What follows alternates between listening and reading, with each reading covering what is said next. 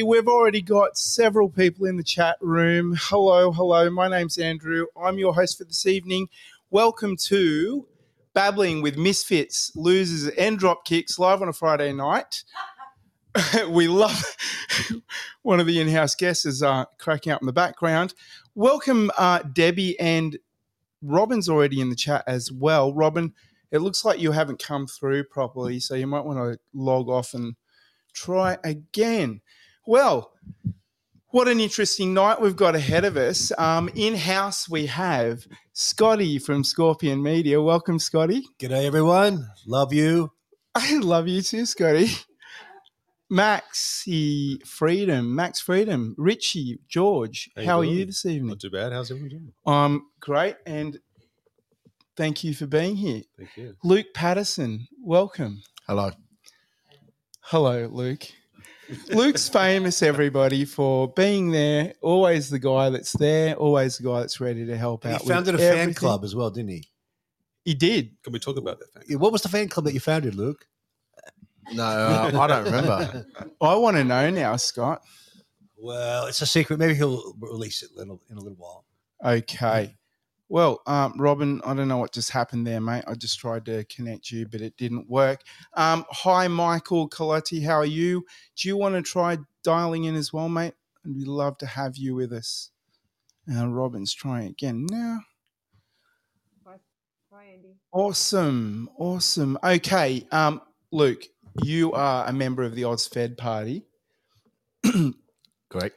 correct? What's happening with you and the movement right now, mate? Where are we up to? Okay, well, um, possibly be better to speak to Michael when he gets on, but um, obviously we're looking ahead to 2025 where we have a state and federal election. Mm-hmm. Obviously, we needed 15 candidates and two Senate candidates for the federal election. At state level, it's a lot more because you will need to be filling the um, legislative assembly and the legislative council, which I think is off the top of my head, I think it's 112 candidates um, if we try and, and populate that. But um, we're just waiting for the dust to settle um, to a degree and um, Yep. speak to Peter Harris. Right, and I'm looking forward to meeting Peter. He's going to be over here in WA very soon, I believe. Um, Debs, I'd like to welcome you in as well. Debbie is a member of, or a leading member of WA Conscious Businesses. Welcome, Debbie. Hi Andy, how you doing? Are you there, Deb? I can't hear you. Hello. Um, I'm here. Okay, you're just coming through quietly. Uh, you? Uh, you're just a little bit quiet, Deb. We'll sort you out as you um, as we move along. Okay, someone else has just joined in.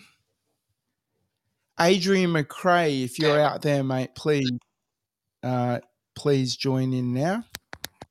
Can you hear me better, Andy? Yes, I can hear you. Who have we got here? Oh, Some- Hello, Andrew. It's Michael Colotti, mate. I, I joined uh, this Podbean app using. Uh, um, it's all right, Michael. You're old. It's okay. And We it's- understand. no, no, I, I, I just I didn't join with my email address. I'm not that bloody old, mate. Give me a break. And um, Apple Apple makes you anonymous, so that that weird uh, collection of letters there is me. I'll, uh, I'll Okay. for the next show I'll make sure I've connected properly, so uh, my name's pops up there, and Well- you might even get well, a picture too, mate. Who knows? Yeah, okay. I hope you can sort it out. Um, that'd be really good. Um, okay, so welcome, Michael. Um, thanks for joining us. While we move along and everyone's uh, gradually connecting, um, I'm specially calling out to you, Kelly. Um, please join as soon as possible because I really want to talk about your movement straight off. Uh, okay, so uh, let's get into it, guys. What are we talking about tonight, Scotty? The death to the New World Order, right? Well, I was hoping you were going to come with something new. Uh, mate. um, well, AHPRA. I think we want to talk about the AHPRA cover up. yes. How that in Australia, the medical board, which is the Australian practitioner health practitioners, blah blah blah, Come on, man. whatever whatever the hell they are. authority. Look, Sorry, what that? Scotty, I asked you to research your subject matter for tonight. It's the You're letting medical. me It's the already. medical board. The medical. The medical dictators that control the doctors and nurses and the entire medical profession in Western in Australia. Mhm. And I do believe we've heard from many, many doctors and many nurses that they have uh, threatened to dis, you know, uh, take away everyone's medical licenses who speak out against the unscientific mandate. So basically, we're hearing from doctors, particularly Dr. Mitch was down there well, in mate, Albany. let's talk about that amazing video and the success you've had with that. Tell us, um, tell us all about that. so we were in Albany, Albany, Albany. Pot- one of the two. tomato. We were down in Albany, Western Australia. That's in the south uh, of Western Australia. And we met a doctor there who was a junior doctor. He was a couple of years out, working in the Albany Health Campus. I do believe that's the, t- the name of the hospital. Anyway, he was uh, uh, working in the emergency department. And unbelievably, he basically said that he saw many, many people die and suffer injuries once they imposed the vaccine mandates. So he saw this in the hospitals. That's what he said. He said directly he saw that. And it's interesting. We haven't heard anything from AHPRA about this, but many doctors have said, and other nurses have said that, look, if, you know, if they speak out against a government policy, which is contrary to uh, uh, the medical profession, I do believe, we're supposed to not have our doctors controlled by government policy. So I do uh, believe it, cr- it, crimes have been committed by uh, the, I would say, the government. Well, I think we um, can talk more about that soon when Andrea comes on. Richie, Yeah. mate, welcome. Thanks. for What are we on. talking about with you this evening? Well, I got. Uh, we can talk about many things. I've uh, talk about the economy. We can talk about the next phase of this so-called uh, agenda, World Economic Forum agenda, uh, i.e., the Great Reset. We can kind of see it in the terms of economic uh, impact. What's happening now in the markets? People can see that. They can see what's happening over east with the power blackouts, uh, how that's affecting people. Um, it's it's they're already moving on to the next phase, and now perhaps we all need to be focusing now on this these new agendas that are coming on to have some pushback, and that's yeah, kind of what I want to bring to the to the piece. we all need to understand the issues around the changes that are being made, why they're being made, and why they're not going to be sufficient for the future. Mhm. Yes, Luke, welcome, Luke. Hi. Now, why are why are you sitting in the chair tonight, Luke? We've got some um, municipal. Give me the right word. Municipality issue. What's the word? Oh, I can't speak properly. I'm already drunk, people. He's, uh, Thanks, for, the, Robin. for the record, Andrew has been it, drinking heavily tonight. No, I'm not really. so you are you talking about the Ruah Centre, Andrew? Yes, I am. Okay, so there's a um, homeless, what was traditionally a homeless shelter um, that was situated, I believe, Shenton Park in in Northbridge. Um, that's been approved to be um, destroyed and rebuilt as a domestic violence shelter. Um, in the meantime, while that's a construction site, there was um, talk of opening a secondary facility, which is going to be at the end of James Street near the um, near the police station down there. Mm-hmm. Um, I live in Northbridge, and the community there, the business owners and res- residents, were very concerned about having a second facility there. Um, obviously, people who have been on uh, been in Northbridge on a Friday night know that it's a it can be you know uh, a bit hairy at certain times of the night and certain times of the week. But obviously, having a second um, facility built there is obviously going to draw more Even more. yeah, draw even more. Right, Um, And, and yes, keep going, mate. And um, the basically all the residents and businesses sent their concerns to the city of Perth, um, and the city of Perth decided not to approve a change of use that was required to turn that location into the drop-in centre that was proposed by Ruah for their their, Right. their temporary their temporary location. and you've got a guest coming on tonight to speak about that with us, Yep, Daniel, who um, was obviously quite pivotal a business owner in the area. Yep, he's a business owner in the area. I th- he would have been um, across the road from where it was going to be built, and Mhm. um, you know he he helped rally the community together. So, Daniel, are you in the show, mate? Please say hi in the chat if you are, and I'll invite you in. Um, I know that he's been eagerly awaiting to join the show this evening, so I'm a bit surprised you're not here already, Daniel. I'll send you a text message now. Um, I also have another guest that's going to join us tonight, Diane Ma. Diane was the subject matter of one of my recent podcasts. Diane, if you're listening, which I know you are, uh, just please um, say hi in the chat so that I can get you. Okay, Daniel's here. Daniel, just a moment, mate. Okay, I just sent you an invite, Daniel. Join away. And while Jan, while we're waiting for Daniel to join, uh, Scotty, Yes. tell us a little bit about um, the video that you made recently with Dr. Mitch and the success that it had. And where do you think that massive success came from? Because you've had thir- over 30,000 views on that. Is that right? Well, I- think it's around 35,000 views on Rumble because it was a very controversial subject. Basically, we went down, took a little road trip. There was myself uh, from Scorpion Media Group. We had Andrew, that's he's sitting right here, the Bellman Report. And we had the one and only, the Pink Panther, who's actually sitting here in the audience behind us. And and he's going to be on soon. He's going to come on soon. He can tell you a little bit Um, more, more about it. But you know, we we so we met this doctor down there, and look, a young doctor. He's he's working a couple of years in the a junior doctor in the Albany Health Service, and basically he confirmed everything which we a lot of people know already that the the AHPRA, the medical board, suppresses free speech. They uh, they suppress doctors from speaking out. And many, many doctors look privately. Nurses will tell you Mm. that they're not allowed that they're they're hin- being hindered from actually reporting on the vax and many vax injuries. I think it was like six months ago. There were some nurses up at Parliament House, and no politicians. They were sort of protesting, basically against they were losing their jobs, and so, they were all telling me, "Look, we're getting loads of people coming in Mhm. uh, with vax injuries." And we don't have the time because they're working in emergency departments. They don't. Ha- it takes half an hour or something. One of them said it was Mate, half an hour to report a uh, vaccination injury, and they just don't have the time to do it. And mate, those reports were even coming through um, in November of last year because I had the exact same sp- experience you did with talking to nurses. Um, so yeah, that's um, quite an amazing story to be had, and we will talk about that a little more later With on. the, the crimin, we're going to raise the criminality of this.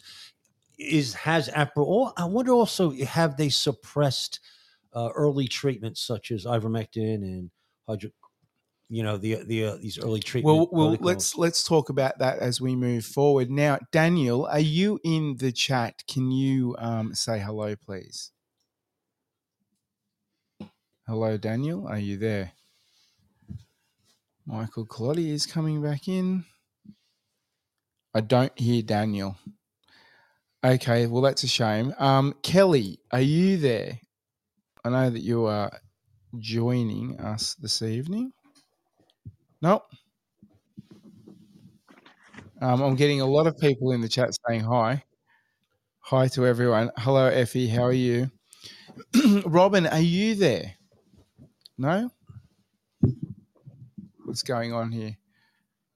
We're trying to get everyone connected at the moment, every, um, folks. So, anyway, right. Well, Scotty, um, let's continue that conversation, mate. Um, you did a video on Ben and Sharon. yeah, and you know, I too have just put a video out about that. yeah, But we did. We had, tell look, everyone about there's a- that. There's a, a family down in Bridgetown, and that's again, that's in the south, uh, southern part of a couple hours of Perth, south of Perth, Western Australia. And you know, this there's a family that's been devastated uh, by uh, you know a vax injury, and the, and the the dad is Ben. He's 42 years old, was a fit tiler, and he's basically paralyzed from the jab. And Mm. it's you know when you go see a left fa- side, and you walk side. into a uh, you know so here here in west you know you walked into the house you met the family the teenage daughter was there you know the whole family is you know completely destroyed and they, you know they've basically been you know all it's a terrible tragedy what they've done to the families. And this is you know and I, and I can only say that the government has to bl- is blamed for this pushing these mandates. It's now look it looks quite clear now that everything the government has done has been a complete failure whether it's the mass mandates you know these insane jabs that don't seem to work that are not working and causing injuries we have we have a just go back to the insane policy of making everybody stay 1.6 meters away from everyone. There was no scientific basis for any of that shit. That's right. And the really, really interesting thing about this case, everyone, is that um, not only is it very clear that their doctors don't know what they're doing um, in terms of uh, they have no answers and they're very, very um, neglectful to continue to do investigative research to figure out why there are the, these issues with Ben. Um, to the point where one of the neurologists was literally speaking to them in a very derogatory tone, um, essentially making fun of um, Ben's shoes, which have holes in them, um, and also um, inferring that Ben was putting it on and couldn't walk. Now, you and I have both been there and we've seen it in, in person. We know exactly what's going on there, and it's not a good it's not a good look for the government. But here's where it gets really twisted. They can't even get um, Centrelink assistance Because because people just falling through the cracks, isn't it? Well, Happening in no, real time. the, the, the, it's not just that they're not falling through the cracks; Mm. they're not even They're recognised. just ignored. Yeah, Well, I watched that too that video you're talking about two hours ago because it's just come up on Rumble, and the most concerning thing for me was um, that they were still pushing him to get more. J- the guy's practically disabled. He can't walk more than 10 meters, and they were pushing him to get a second jab. This the, the, the humanity's just gone out the window. It's this one narrative that they just have to follow, and Yeah. anyone who goes against it, you're gone. And it takes a lot of courage from these doctors to step up and tell their story like they're doing. And we can see now there's a bit of a, a they're coming out now. You see it over east. There's some doctors, nurses coming out. So perhaps the tide's turning. We can get more people telling their story. Look, I was in a pub today, and the guy was telling me that three of his workmates uh, had uh, heart issues after getting the jab. It's it seems to be happening everywhere, and now I've seen documents.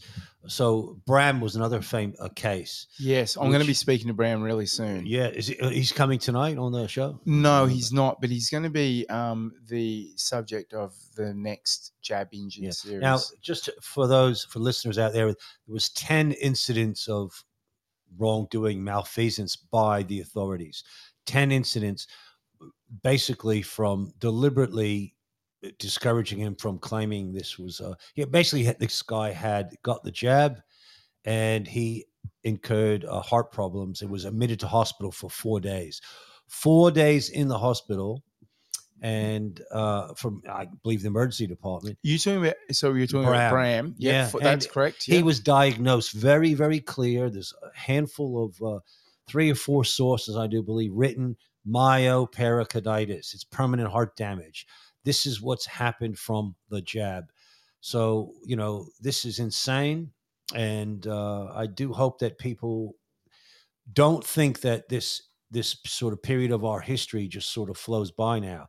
The mandates are, you know, they're still in place. These still got companies out there pushing for having to have these jabs. State of emergency still in place. State of emergency. It's it's it's complete, uh, basically insanity by the government of Western Australia. And all these people wanting to go Criminal. back to work as well.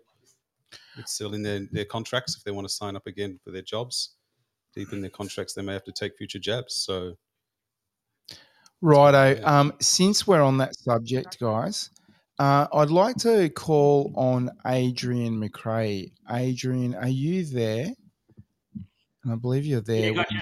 Andrew. Gotcha, Huthy. How are you, bud? Adrian was running for the great Australian Party, a political candidate in Port Hedland. Shout out to all the people in Port Hedland who stood up and did their best to try to fight these mandates. That's right. And we're going to have a chat about that right now. Adrian, are you there, mate? Can you hear us, Husey? Hang on a minute. I Ah, I can hear you now. Hello? Can you hear us there, mate? Yes. Yeah, we can. Is that Selena with you? No, no, I've got uh, Andrea and I've got Milo, our ex ex mayor, up here with us. Oh, fantastic. Welcome, you guys. Welcome. Thank you so much for joining us. Hey, look, I think um, I'm going to attempt to play a grab from your speech last uh, or on Wednesday night, Adrian. Um, let me just see if I can do that. We may fail. This is the first time I've ever done this stuff. So please bear with me, everybody, while I try and set this up. Oh, I can do it. Yeah, I know. Port Hedland. Here we, We go. are. Next question. Is it true that the councils have been denied the right to have a personal copy of the written legal advice and that their reading of the advice have, has been under supervision and limited? Each council had a right to look at, look at the legal advice. Next question. He didn't answer one question, Adrian. That's Was- uh, that's our mayor. He's uh, he's not known for answering questions. Yeah, okay. So any questions. He, he didn't. Uh, okay, so I, I was going to play a little bit more, but that's fine. We're right into it. So, Adrian, tell us all about um, what went on last night. I mean, sorry, on Wednesday night, because it was it was absolutely fascinating. I watched most of it, but then what actually happened in the end after such compelling testimony from so many really reliable sources? After you, mate. Look, I'm going to put Milo on to talk to that one because he he uh, he understands the systems and the uh, and how it works. The, the mayor did his best. He, he tried to cut the speakers off before half of the speakers had even spoken, and thankfully Milo stood up. He he was they said one more speaker, so we made that speaker Milo. He stood up, told basically taught the councillors how they need to move a motion of dissent to shut him down, and I'll I'll hand you over to Milo. He'll tell you how it all went. Hey, how, how you well, all well, welcome. Well done. Yeah, look, um, obviously our uh, current mayor has got no clue uh, what he's doing when he's running a meeting, and um, but uh, you know the problem with that is, um, as you would have seen in the meeting, um, you know he has a, um, a habit of uh, you know shutting people down or uh, not letting them speak or um, you know doing all the sorts of things that uh, really a democracy doesn't allow um, you know a chair or um, you know uh, members to do. Uh, we are um, there to speak our minds, uh, you know, to uh, let people know um, uh, the problems that we're having within the community. And clearly, last night was a great example of a lot of people turning up. Um, and um, you know, and, and and and telling the council members the issues that they're having, and they're very, very serious issues. These people are, you know, in financial dire straits because of, uh, you know, what's happened with the mandate. And like I've said before, you know, I've been vaccinated, um, but I do not expect anybody else um, to be forced to, uh, you know, take the jab if they don't want to. And I definitely do not want to see anybody um, lose their jobs. Um, and when you're talking about a place like Port Hedland, if you lose your job in Port Hedland, um, 90% of people that come here, um, their job, their house is attached to their job. So if they lose their job, they lose their house. Um, and if they own a house here, the prices of uh, property here are through the roof. You know, it's crazy uh, the the uh, the costs associated with property here. So if you lose your job, you're effectively you've got nothing. You you've got nowhere to go. Uh, you have to leave town because it's too expensive to stay. So so when you have a hundred people or 150 people turn up to a meeting and they've all got the same problem, you know that council should be listening to them and should be doing something to help the people that are in dire straits.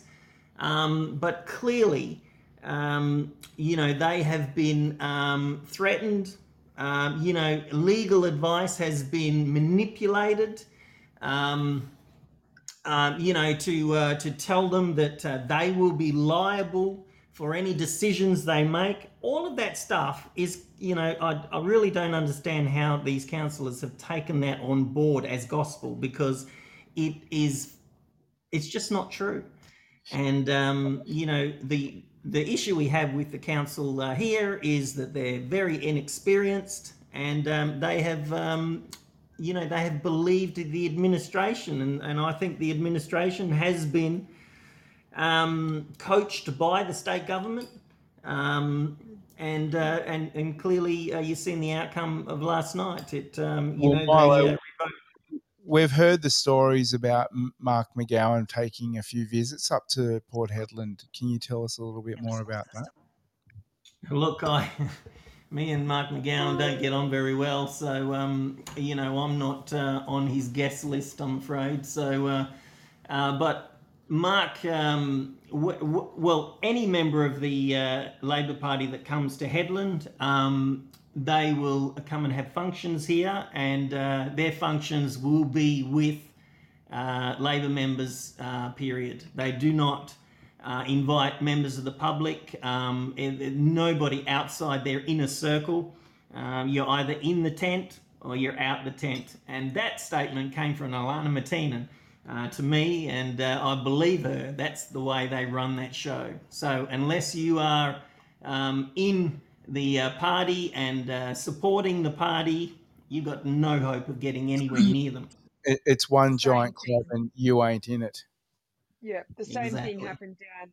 Yeah, same thing happened down here in Bunbury um, in November when the cabinet came down to Bunbury for their, you know, meetings of the, um, you know, same people you're talking about. It's supposed to be a meeting for business, local business owners, and we had a local business owner who's part of our freedom community turn up at the door with um, there was 120 protesters out the front of the building that we organised um, Mm. and she was not allowed in. And she said, "But I'm a business owner in the region, you know, in the electorate, and I'm a ratepayer in the electorate.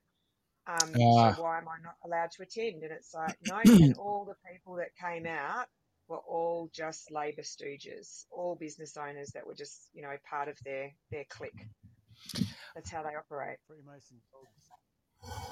Now, Adrian again here, guys. How I, I, I still struggle to understand how any business owner can be a Labor supporter. It just, it Oh. actually blows my mind. How can anyone be a Labor supporter? you know, they, the, these Labor people are supposed to, for those overseas guests, and I know there's a couple, um, you know, the Labor Party is seen as the party of the working man, yet they've completely turned it around and become the uh, the, the repressor. You know, they the working man has suffered. The working man and women, so let's say, there's some women in here giving me nasty looks. Just speaking to the mic, Scotty. Yeah. Anyway, the Labor Party has sort of betrayed its traditional values of being representing the working class. Um, let's throw over to Andrea. Are you there, Andrea? Yeah, I am. Hi, guys. Hello. Hey. Hey, um, any comments uh, about the things we've just talked about? And I, I guess particularly, I'd like to know that um, from you uh, a little bit more about the human rights issues around Port Hedland. Obviously, I guess I think things are a little bit more dire up there than in a normal community. Yeah, look, uh, what Milo said was absolutely correct, and that's been my um, experience being here 10 days or so. Uh, locals have had to leave. So, when we talk about human rights issues, they not only extend to uh, the welfare cost of the state uh, and, and legal violations of people's rights, of course, uh, discrimination, privacy, to name a few, but also violation of democracy and due process. I mean, we made it explicitly clear at that meeting on Wednesday night that the Local Government Act calls each member of council to stand there and do their job. What's their job? To represent the people, not Yeah. only within the city, but also to state and federal parliaments. Now, they use words such as good governance and doing good governance in good faith to kind of broadly express what that might look like. But there's other documents such as regulatory frameworks from the department. There's also policies and there's also strategic plans that work out what that looks like. And each of these speak to integrity, leadership, and also to be an advocate and a voice for the people. And at every turn, every time I've spoken to one of the councillors, I could see, you know, this head and heart tension, right? And they're like, mm. oh, you know, my head's in conflict with my heart. Now, I don't need to tell anyone that when there's a conflict and the head is, you know, going away from the heart, what's happening is either there's, you know, someone said something to them, there's undue force or pressure or coercion, or there's something else going on in the background because every person, every human being on this planet has that gut feeling hmm. since they're little, right and wrong.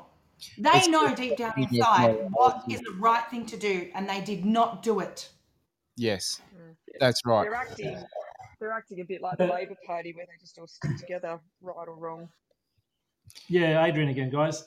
Yeah. Backing up what Andrea said, the head and the heart thing. we had we had five really strong councillors that were all prepared to stand up on the original uh, voting on these motions.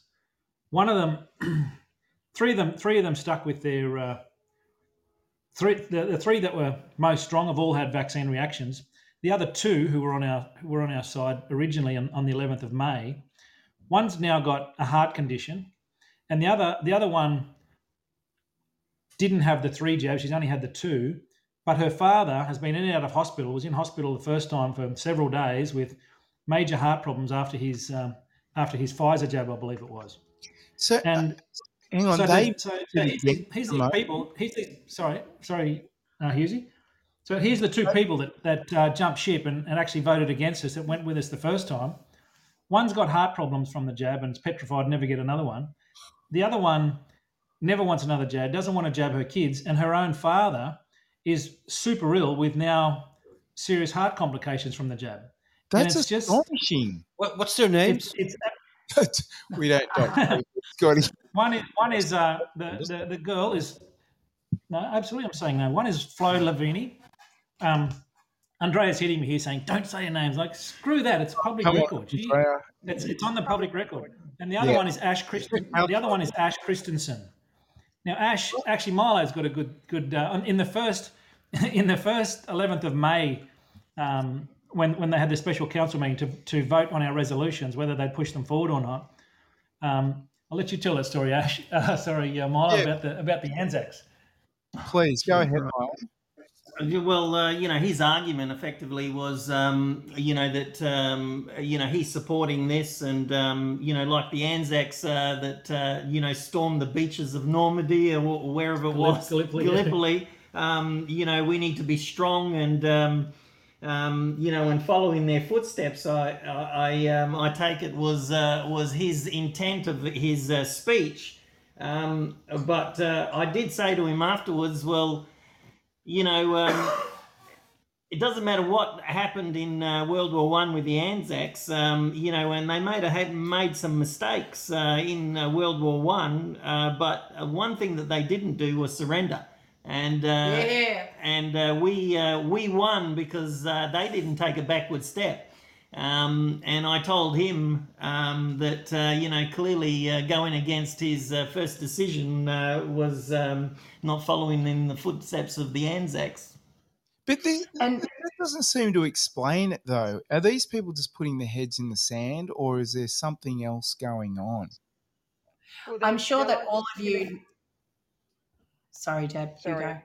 Yeah. Go, go ahead, just Andrea. say, you know, Oh, sorry. considering considering all the stories, and like I cried through most of this. I've watched all of that three hours and thirty nine minutes of torture um, today this afternoon, and I cried through most of it. You know, how can how can a group of people, human human, they, as I've said before, some of these people we can't actually call them human beings because I don't think they are, but how can these people sit there and listen to like Kathy's story about her husband and her dad, listen to the story from the lady or man who talked about the, you know, I don't know, 35 people that they know of that have died over time. Listen to the, you know, the indigenous people getting up and talk, the lady saying about, you know, their family members dropping like flies.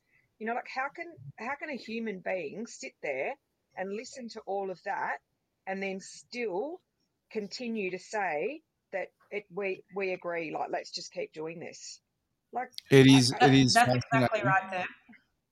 like where's Yeah, and I'm sure you guys all noticed. Yeah, that's right. And I'm sure you guys have all noticed the behavior of the mayor. Now, he sat there that night. He did not answer one question.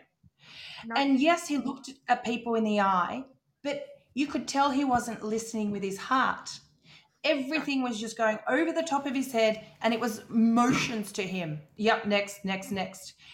And I'm sure you picked up on the disrespect he showed to the Yes. First Nations people, the Indigenous community who stood there, who, you know, we encouraged to attend and had to encourage because they're shy by nature. They didn't want to get up and talk. And they were so petrified. You know, we did a bit of a workshop beforehand, and, you know, they built up the courage and they're standing there and they're telling their story. And for what? to be mm. publicly humiliated by their leader. It's absolutely, ab- ugh, it- there's no words for it. The treatment that Yeah. these people uh, deserve versus what they received that night. There was no common decency or respect. No. Well, the, the It's total truly disgusting. hypocrisy- It is the total hypocrisy. You know, even from the get go, like the very start of the meeting where they did an acknowledgement to country, and how dare they say those things that they said, and then treat the you know the indigenous, the local indigenous people in that region, how they're treating I, I can tell you. I can tell you, Deb. It's all lip service. It is lip It's service, all same as um. Anzac Day. Same as Yep. Anzac Day, you know, like all these politicians posting. I think we talked about this last Saturday, Andy, but you know, all these politicians posting on Anzac Day that you know, I've been to the Anzac Day service and respect for the you know the people that've died. I'm sorry, but it's bullshit.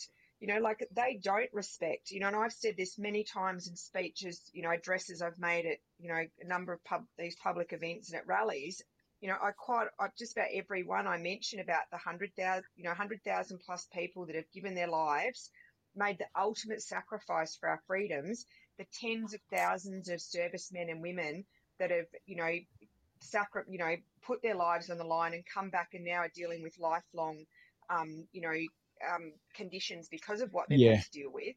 And these politicians stand up there and go to an Anzac Day service and commemorate Anzac Day. It's like, Yeah, well? Like, Here's an. uh, I'm going to throw to Scotty because Scotty, do you want to tell the story of Uncle Brofo um, from yesterday? Oh, Wednesday's episode in the park. We're going to get Martin on very soon to speak about that, but I think it's relevant now to talk about. Yes. So um, yeah, look, look this Wednesday, and uh, I believe we're having another prayer circle next Wednesday. So please come down there. But uh, Pink Panther will tell you more about that. So basically, this last Wednesday, the Pink Panther and his friends held a prayer service at the War Memorial and in the area, a Mm. prayer service.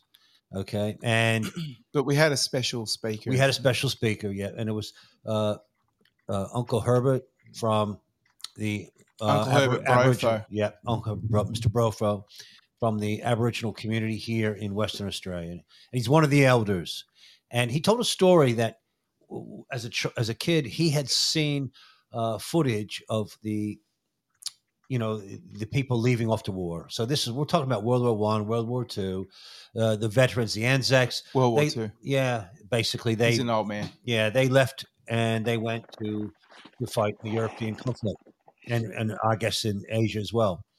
Now, what he didn't what kn- he didn't know then was that the Aboriginal Indigenous soldiers uh, from Australia, Western Australia, they were taken. They were they served in the Anzacs in the in the military, and they were put in the uh, the, the cargo hold with the animals. Yeah. And what a tragedy that was. What a disgusting. I was uh, horrified hearing that. you know, and he said he never knew that. So he he grew up watching the soldiers being, you know, the the, the you know, how the, the footage of the the waving and the and and All the wives soldiers and girlfriends are, are yeah. saying goodbye and they're all getting on the ship and there's cheering and here the Aboriginal soldiers are shoved in the back, Yeah, treated as second class Yeah, go. Citizens. Really, he was talking about the lack of respect towards the the Aboriginal veterans, and um, you know it's still going on. And you know, there, there was a lady there this Wednesday who's five. Now, now this is, uh, I believe, indigenous. She had five grandfathers, and, and it's uh, uh, a tribal, uh, I, I- guess, indigenous cultural thing. And they had all served in the conf- in, in the war. They were all veterans, and we will be seeing her photographs. And she's bringing them, and she is showing up. Um, she has every right to come to that now, this letter was written by the RSL uh, to, and I believe it's got Kim Beazley's name in it. He's the patron of the RSLWA. Yeah. So, and the police delivered this. you Now we got the Pink Panther coming in here now. there, there you So, go. Perth Pink Panther is here. He's going to give you an update. I'm going to hand over, sign over to the Pink Panther. Dun-dun, dun-dun, Dun-dun. dun-dun, dun-dun, Hi, Martin. So. Hey, Martin. Everybody, we've got Martin on. Hello. Martin, the Pink Panther. Welcome, Martin. Hi Andrew. Hi guys. How you doing? All good? Everyone's listening in. Hey, Martin. Yep. So Hi, we're, Andrew. we're Yeah, how are segueing around very quickly here. Um, mate, we were just talking about the event on Wednesday Yeah. in Kings Park. Let's talk about that now. What happened from start to finish?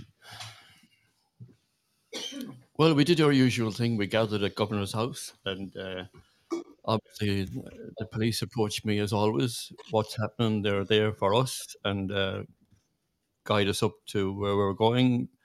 Make sure there's nothing happened to us. Look after us, which uh, is nice of them.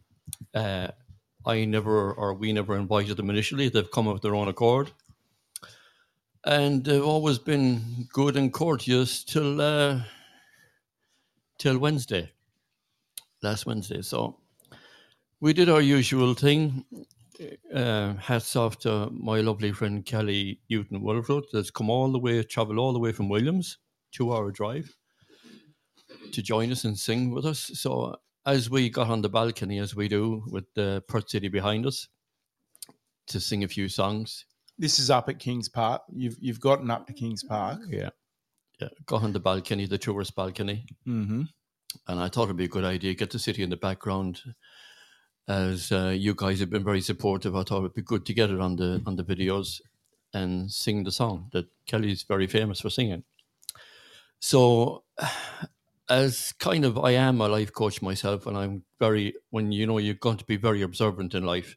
So I always have my wits about me, and I'm always looking. And I could see in the distance some some activity going on between Kings Park Ranger and the police, and I could see them coming with paperwork. But I was hoping Kelly was going to hurry up and get the song going to stop them, which she did. So I could see they were waiting for us to sing the song, and I had a good funny feeling they were coming for me.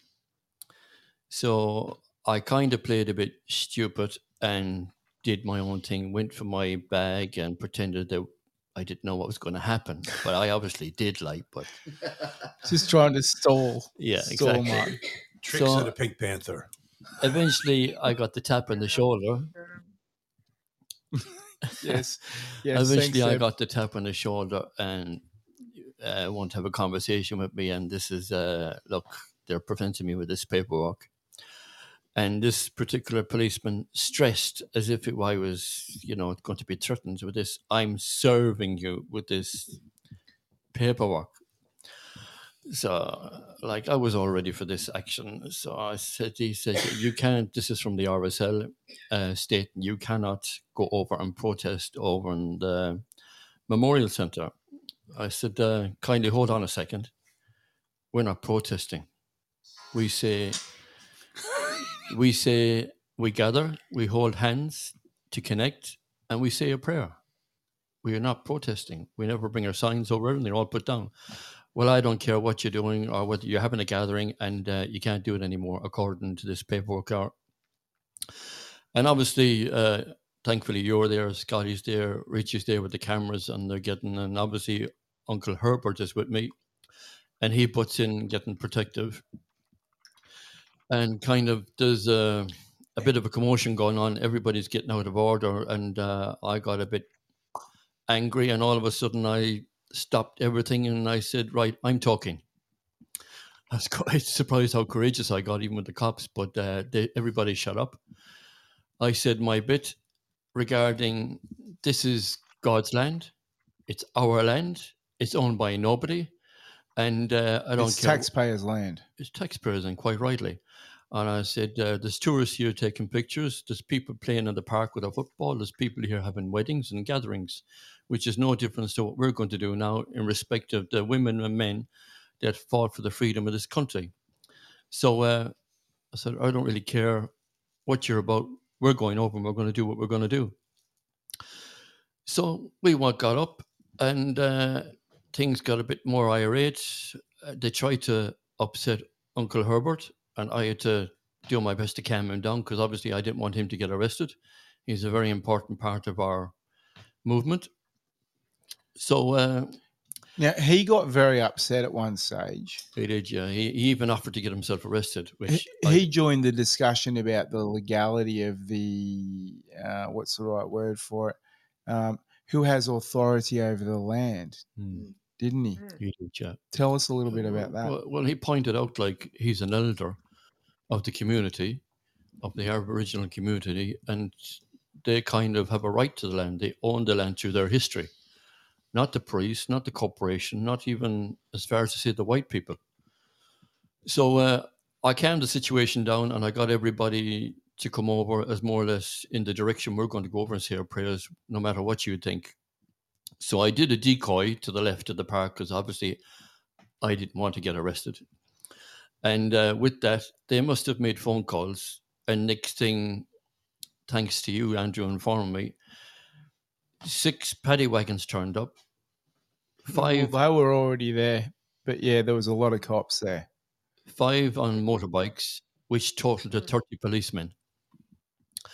So uh, as we went down to the park on the left hand side, uh, we had a bit of a gathering, as you know, we all gathered together. And uh, next thing, three of them arrived down to talk to me in private.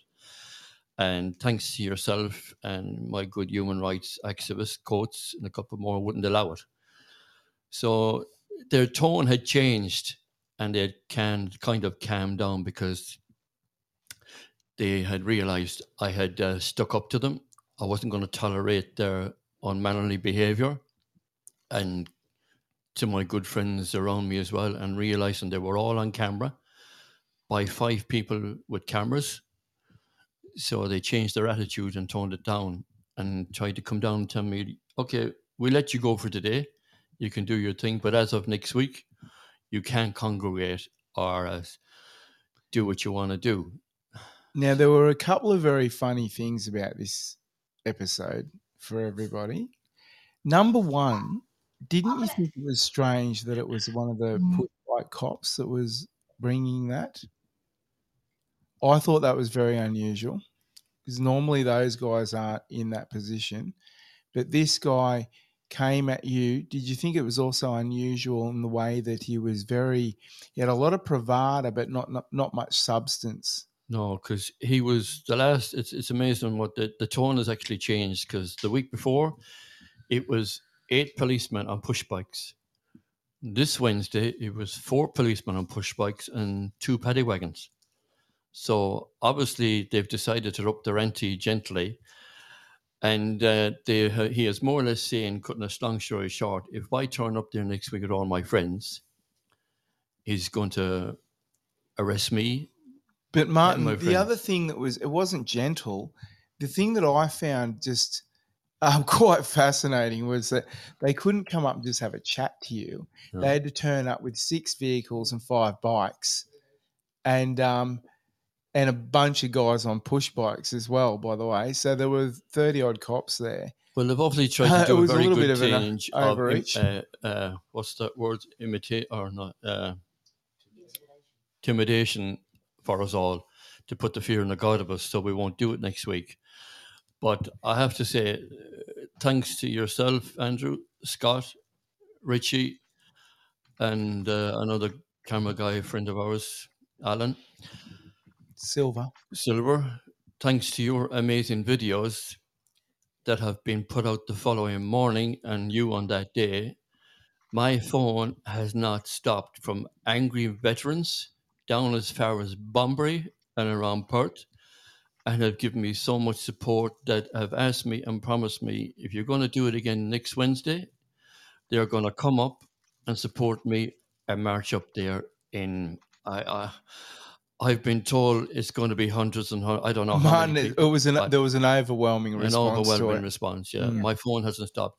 I've actually been told today that one of the Catholic priests in Perth is actually coming, and uh, one of the Muslim clerics is actually going to come. People are outraged that we're being discriminated by holding hands round the flame of remembrance and saying a couple of prayers. So this thing has really backfired on the police. It's actually backfired on RSL. And if you look and do your research, RSL have got no jurisdiction or no right to say anything to us because they don't even own or have any claim to that monument. That's right. Hey, I'd just like to throw out to the people in our our co-host uh, speakers room. uh, Do any, would any of you like to make some comments about this? Did you see the the video reports? Um, Yeah, Any I watched the video. I watched the video, um, and I was just absolutely disgusted. Um, the you know to have that sort of presence um, for what twenty odd people, thirty people, however many you had. yeah, was Martin. How many do you estimate, guys? Yeah, we had 50 to 60. Yeah, there was a few people there that day. Not a Yeah. lot though. That's a lot. But you Yeah. had Anyway. what six? What did you say? Six police cars, which usually have two police officers in each. So it's Well, one of them was a van. Motorbikes. Yeah, or van. So there was like possibly twenty police officers there. Like, haven't they got real crimes to be solved? Like, it's a public place. That's public land. If it was, um, if it was not a public place for people to frequent, then it'd be fenced off with security guards and a gate to stop people from going in there. Um, I'd be interested to know you know, what happens when, you know, someone decides they're going to have a family picnic there. And, you know, like my auntie's got eight children. When I- they I can answer there's that. 50 of them. Yeah. Yeah, Go, go go. Robin. Hi, Robin. Uh, hi, my audio is working now. I actually asked one of the police officers um, uh, because they they were talking about having a gathering and you needed to have permission. Um, and I asked one of the officers, "Well, what about all of the young kiddies that have their birthday parties here?" And he said, "Well, technically, we can ask them to move on." That was his response. Yeah. Look, I So- think it's all clear. This is a politically motivated. It's coming from the top. Probably McGowan. Well, and can probably- I can I add something else that I think it says a lot about the RSL's relationship with the AFP if they can send a letter to try to order us to not pray around a memorial and there's no signs we're not protesting when we're doing that it says a lot about their relationship because if irony I right? and if with Labor, Robin, and with Labor, because Kim Beazley signed that, and he's a you know part of the Labor Party, isn't he? So Well, if anybody else found a gathering of prayer in the park offensive and we sent a letter to the AFP to go and get them to cease and desist, basically, the police would laugh. Mm-hmm. So, what does that say about the RSL's relationship with the AFP? Yeah, absolutely. But the, but the, did we actually confirm that that came from the RSL? Because I Well, smell. that, that's I think that's that- the letterhead. Yeah. Well, I'd like to inform you all the following morning I was invited onto the Basil Zempilas, the Mayor's Port 6PR radio show. and I'm looking forward to hearing about it, Martin. I haven't heard it yet. No, well, it was very good, and I was invited on. I uh, said I said the story, and Basil was very supportive to say like, well, he knows people that play football there, he knows people that have picnic in the park, he knows that people have a gathering and having a wedding, and uh, he finds it very contradictory that uh, for people to hold hands and in the, especially the remembrance of the men and women who fought for our country and freedom to gather just for a couple of minutes and say a prayer, uh, something doesn't make sense. So I had lots of support. My, I, I just have to stress, uh, whoever is interested to come and support me and my colleagues on next Wednesday at 10 o'clock on Governor's House, we walk up politely and forward to going to Kings Park again. And I am not taking any threats. I am not taking any orders. And I have to very well, I have to say politely that I have been informed by the legal team today and very high up people that that piece of paper that I was given is a load of rubbish. It Yeah. doesn't have any merit. And I have total right legally to do what we do. So I'm actually not afraid of getting arrested this coming Wednesday. No, That's what the Martin, and you you sh- you shouldn't be afraid. People are on fire right now, and and this this is our freedoms being taken away from us incrementally. And they thought that they had some sort of authority with with a letterhead. Well, they're sorely mistaken, and we will all be there, Martin. We will all be there. Hey Does it have guys, can I just quickly jump in? actually a sign? Um, if Coates, Coates, I know you're listening and you're writing a few messages. Please, um, join in. I'm going to send you an invite. Um, go ahead, guys. Yeah, Mar- Martin, I have uh, I've personally had a discussion with uh, the important people in my life, um, and uh, we are fully prepared for myself to be arrested. So I will be there holding your hand. Oh, yes, Robin. Well, You just got yes. I have, I have actually said to you that I have a lot of veterans that have been in touch, even as far as Bunbury, and they're coming up with their jackets on from the war, with their medals on their chest, stuff. and they're coming as far as Bunbury on Wednesday. So, obviously, I've been also informed that the great Julie Weileman is coming. Kelly William Newton Woodsworth is coming with her husband up from Williams, a two-hour journey. This woman, I love this woman's commitment and holding the line. Love her so much for coming all that way. And I, I, I pray to God that uh, hundreds and thousands of people turn up and show And that's the important message, Martin. Hold the line. Hold the line.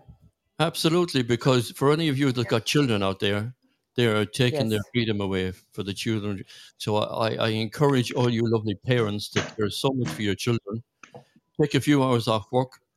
Please sacrifice a day, like many other people have told me they're going to do, and let's be, get behind this and and let this, let's make this the beginning of something massive. Martin, um, I'd just like to um, make a call out to Andrea. Andrea, would you like to make a comment about this? Are you there? I think you guys are there. You're on mute at the I'm not moment. sure whether. Oh, okay. Um, just one moment.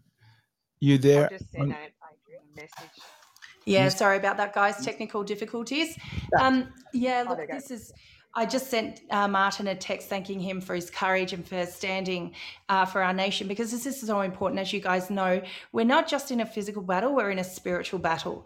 And as you've very well know, uh, the government has been encroaching on all of our freedoms uh, incrementally. And the freedom of religion, freedom of speech, freedom of association, right, is Yeah. being encroached upon when Martin is come upon by authorities. Now, f- freedom of religion, freedom of speech, freedom of association, all those freedoms are obviously. Uh, you know, instituted in international law. We, we've signed these treaties and conventions, but more to the point, they're implied in our constitution, and we have uh, these freedoms also in anti discrimination laws, okay, by virtue of saying we cannot discriminate on those bases, where who you associate with, where you attend, and you know what you believe. Now, freedom of belief and freedom of conscience and freedom of religion is all intertwined. If you think about it, if we take away someone's right to freedom of religion, that's also taking away freedom of conscience, freedom of belief. Well, that's so much broader, isn't it? That's political, that's health. So, what are they going to, you know, stop us from practicing alternate, you know, tea medicines or something? That's a belief. Do you know what I mean? Absolutely. So, absolutely hold the line, and it's incremental. That's what Australians don't understand. This is communist ideology. What communism says is government is God, there is no God. Government owns you. You cannot own anything. And we absolutely refute that and push back on that because it is our God given right. Thank you so I much. think I think we have to be really careful because we are a step away from freedom of association with the the bikie laws that were introduced a couple of years ago. If Yeah. if our if our freedom movement were wearing patches, we would be doing something that they have deemed illegal. So I absolutely agree, but the way the law stands at the moment, we are one step away from them telling us that we can't associate. And that is the the state of affairs and the the freedoms that they want to take away from us. Robin, that's a fantastic point. And if we have anyone um, from the legal fraternity, I know uh, um, Andrea is human rights, but uh, I'd really like to hear from from someone else if they've got a comment on that. Would anyone else like to make a comment on that? I mean, this is incredible. I think, Robin, what you're saying about the association laws is um, yeah, it's huge. Very it's much huge. If if we if we had um, it, you know, for instance, if we um, had have organised previous and we were all wearing the same shirt and you know we had a, a group that they would have a place to try and yeah, um, the it- law. that's right. But Yes. because we haven't done that, they can't. But we're we're so close to that, and that's what they're waiting for. Something like that, where they've already introduced a law to try to shut us down, and they want to shut us down, and we won't. We need to hold the line. Absolutely, Martin. Well, yeah, if I've to, I have a feeling probably they're going to come for me and try to arrest me. That's the feeling I have after they've more or less threatened me there on Wednesday. Can't do this again. But uh, with the power and encouragement of the people that have asked me to, we want to do this again, so I'm going to do it again. So please God, more and more people will turn up and support me, and what is to be is to be. And Martin, I, I'm just going to make an assumption that the police are listening to this. Are we going to go follow the same procedure? And somebody in the background, loads of noise. I don't know who that is, but uh, um, is that what we're going to do, Martin, or is there a change of plan for this week? No, it's the same. It's the same. Yeah. Same procedure. Yeah. Go with the Just do signs. the same thing. We've got the right. You right. know what? They eventually they give up. Like they, we had um down in Bunbury, we've been doing well up until the election. We were doing rallies like every week since October, Mhm. right? And in I don't know, um, I don't I don't know whether Jeff are you on the Yeah, or not, but, just um, joined. Wel- welcome, Jeff. he's J- just Uh, joined us. So Jeff from Jeff's WA Conscious our Businesses. no, no, no. Jeff's part of um, SW Freedom Community. With so I wear a, a few hats. um, one being WA Conscious Businesses. It's Debbie here. For those of you who don't know who's talking. Um, so WA. Conscious Businesses, we support businesses, sorry. employees through these mandates. But I'm also um, part of the SW Freedom Community. Um, which is we've got about 1,800 people in, on our database, spread from Mandurah down to Esperance and Jeff's on our committee. So we organised the rallies here for Bunbury. And I can't remember, it was earlier this year, wasn't it, Jeff? I can't remember exactly when, that the police decided that, um, I think it was about April, March or April, police decided they weren't going to support us um, on our marches around town. Which meant, you know, doing the traffic control so that we could cross the road safely, and um, and weren't going to do that anymore. And they came, I think, the next rally they came and they just sat on the other side of the road while we all tried to cross the road. And then they came, I think, the following week, and then they've never been back because they just give up. They just gave up after a while. So Well, I'm. I, I, I tend to think that that's what's going to happen. In whoever's I don't know doing the dishes in the background there, can you please put yourself on mute? Please stop. Please stop. Uh, it's very Uh, interesting. uh, is that is that that's probably me? Well, That's Daniel. Yeah, yeah. I, I can. I I know, I know now my uh, audio works. At least I can confirm that now. Really about to get kicked though. Daniel until you did the dishes. Okay, look, look, Daniel. It's only half the problem. Martin keeps fiddling with his mic, and it's constantly. Scotty's Um, playing with his can. Scotty likes to open beers on mic as well. Look, Uh, Sorry, I, I I was making myself a cup of coffee while I was at it. Sorry, guys. That's all right, Daniel. Hey, look, um, let's change it up, guys. That, that's um, been a really interesting discussion, and um, what I'd really like to say, Marvin's got something, else- but uh, Daniel, I think you're still making coffee. Um, Sorry, I'll get away. I won't, I'll stop it. I'm just going to mute you, okay? You know, see you, mate. um, I'll bring you back in a second. um, but uh, look, okay, let's wrap that conversation up. Martin, I know you've got a few things you want to say. Please go ahead. right? For all that's listening, for all of you that's in Perth, for all of you that's outside Perth but know somebody in Perth, I please encourage you to ask them to come and support us on Wednesday, 10 o'clock at the Governor's House on Wednesday. Please come and support me and my colleagues, and uh, you know we do a very good pushback. And mate, look, mate, we've got 33 members in the group.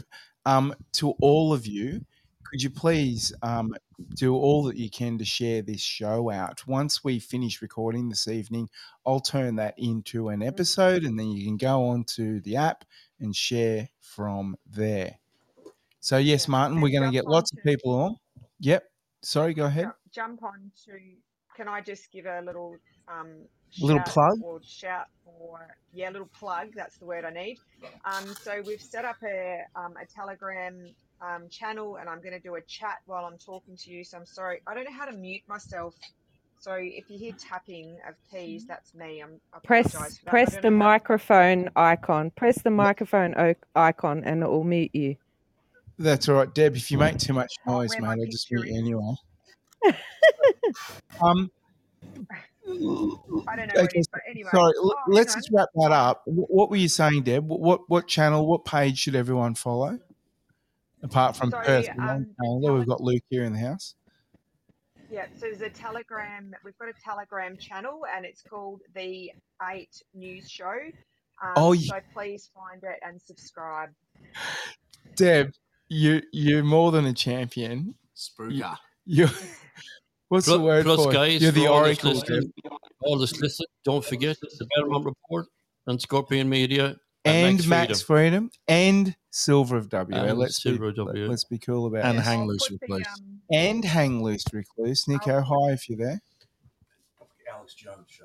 Oh, and put the um. the Alex Jones show. There you go.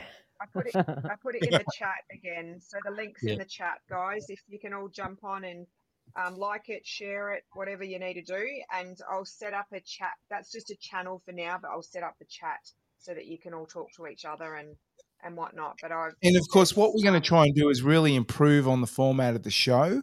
Um, and Yep. guys, what we'll be doing is using that chat channel to um, plan future events, uh, future subjects, whatever it might be. Um, okay, yes, if guys. you got any ideas, chuck it. Yep. You got any Can we ideas, just cut in? chuck Can we just cut in for a sec, mate? Adrian, jump Sure in, can. please. No, it's Milo here. Look, Oh, um, I just want to bring you back to the to the uh, to the mandates. Yes. And uh, one of the conversations that needs to be discussed continuously um, is obviously, you know, the state government has removed the mandates now, but industry is keeping the mandates. So, uh, you know, we've got constitutional issues where we don't believe that uh, these medical procedures can be put onto the people, yet we've got industry now that are mandating their employees um, have the uh, the vaccine, and any new employees must sign contracts to um, you know uh, have these uh, vaccines before they can be employed. Now, again, I believe that's discrimination, and um, and I don't believe it's lawful. So um, it's No. something that needs to be discussed continuously because um, industry is going to start taking over and uh, you know removing the rights of uh, working class people in WA and Australia. Well, and I can absolutely attest to that. Uh, I've got clients every day. I'm trying to uh, seek reinstatement for them at Fair Work Commission, and uh, you know it's pick of the bunch. There are some industries that have dropped the mandates, but there are others who have internal policies, or they're going as far as writing them into employment contracts, and it's absolutely an abomination because it's it's uh, not in step with government current government standards. We all know directions are not law. Okay, they've not received royal assent in Parliament. They've not gone through upper house, lower house debates. Okay, first, second, third readings. They're not even regulation. They don't sit under a regulatory provision. Yeah. They are a policy suggestion. And so if these industries are continuing to push mandates, that are out of step not only with the constitution, with state and federal laws, but with government uh, standards. And that is reprehensible. Scotty, do you want I to make a comment about that? Yeah, look, um, I'd just like to echo the comment from Dr. Zelenko. And he said that these people, it was a very interesting little video clip I saw of him where he said that they should be tried for crimes against humanity and basically executed. W- w- We get into that, aren't we, Andrea? That was interesting. How, how, how, where does the hubris come from to write that into an an employment contract? Well, Look again, if if that's right. So if the common employee isn't number one, uh, having these conversations with their employers or alive into these issues, seeking either legal advice or support on these matters, it's not going to get resolved. It just continues to happen. And employers are only doing it because they're getting away with it, and people aren't standing up against it. Yes, That's, That's exactly right. it, Andrea. You can't That's make right. that more strongly enough. People just need to learn to stand up and stand and, and push Uh, back. they don't. Can I jump in? Got something. Yeah, I've got a question for Andrea. Like, obviously, Yes. Andrea, you just you've just said there that um, the mandates and the uh, public health directions, etc., were unlawful anyway. But um, what's your comment on the businesses, the, the major businesses like Coles and Telstra, etc., BHP, I believe. BHP that are still pushing Audi. Audi, Woolworths. yeah, keep going, but uh, still Yeah. it on their staff. And they can't even hide behind the directions. They can't even blame the government. What's your comment on that?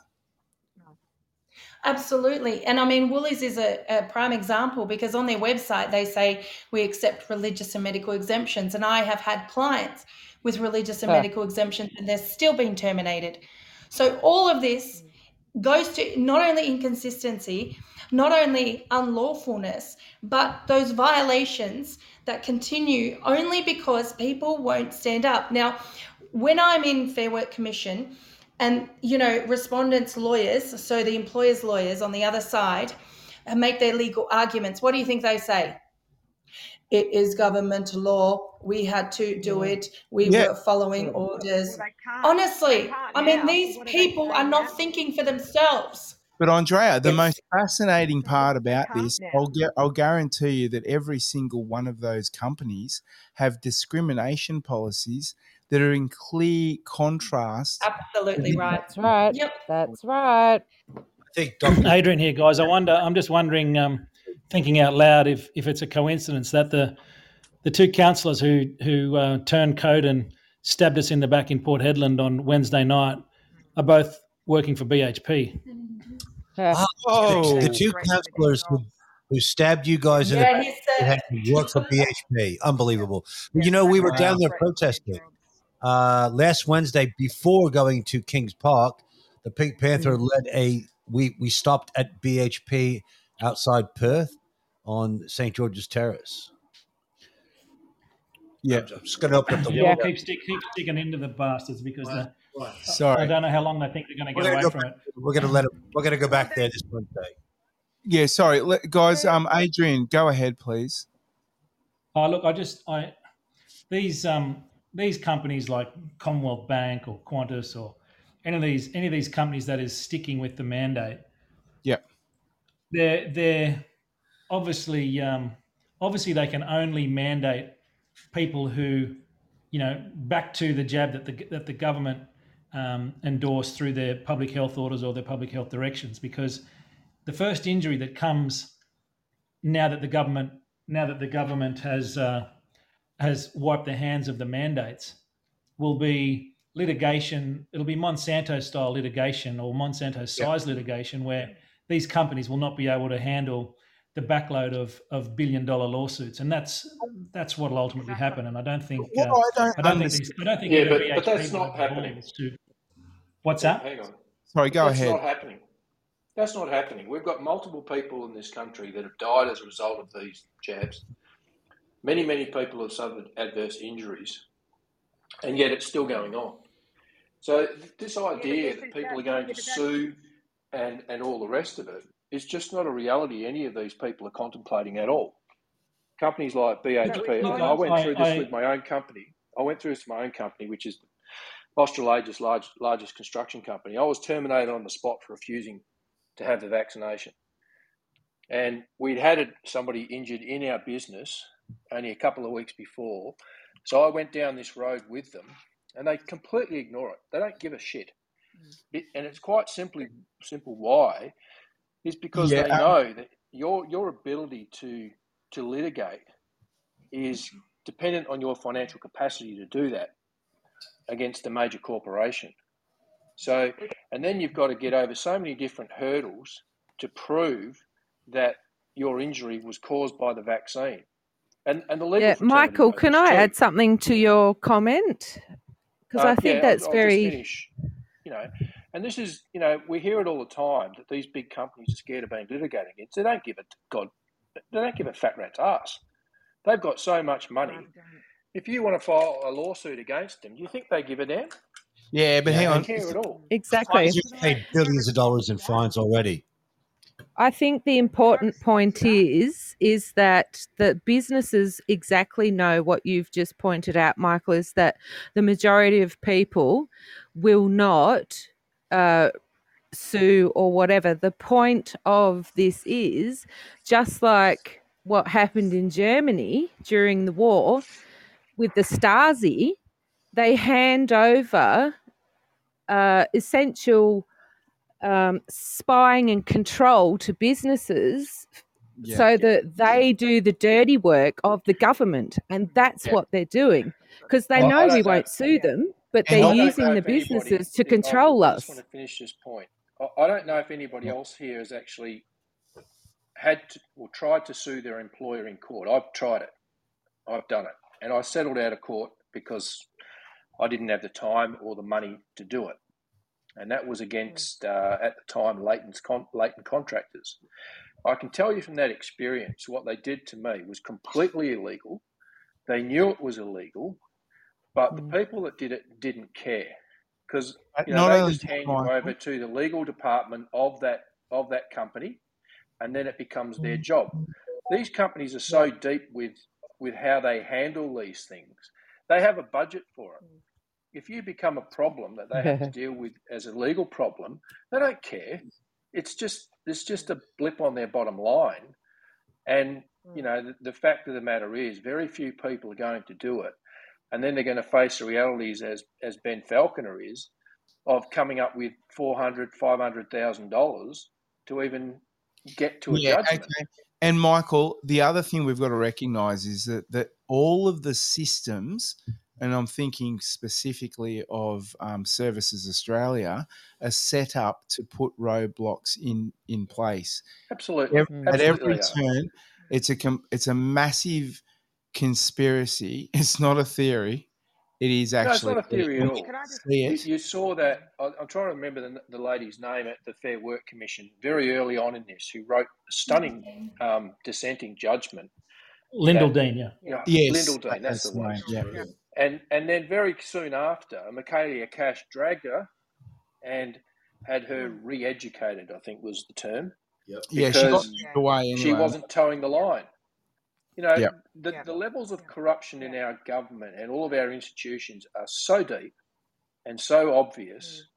And, and I think this is what, when I listen to these podcasts and I listen to various other things and what we've all been listening to over the last year and, and how this podcast started tonight, Andrew, was with, you know, was with the why. We're, we're still asking this question as to why these things are happening in our society when, um, you know, in some respects, it's, it's really quite obvious.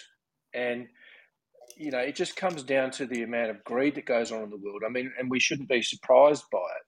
You know, if we, we've lived through the scandals related to asbestos, you know, lead, um, tobacco, all of these things, these vaccines are, are just a product. Okay, I want to I want to go back to the point that you just made. You were saying why. Yeah. Um, Yeah.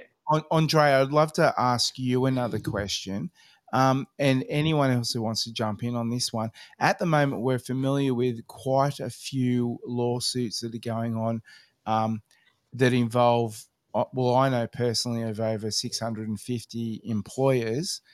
Um, at what point, or are are we already at that point of saturation there? And um, is this something that we just simply need to wait uh, to play out, or are we really just losing?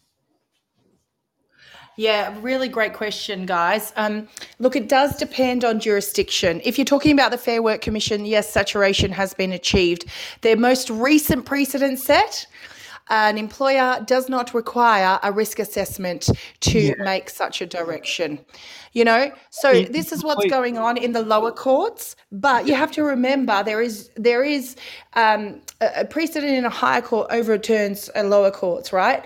So we've got. Uh, judgments pending in Supreme Courts across Australia, and of course the AVN uh, versus Cho in the fair, um, uh, federal court.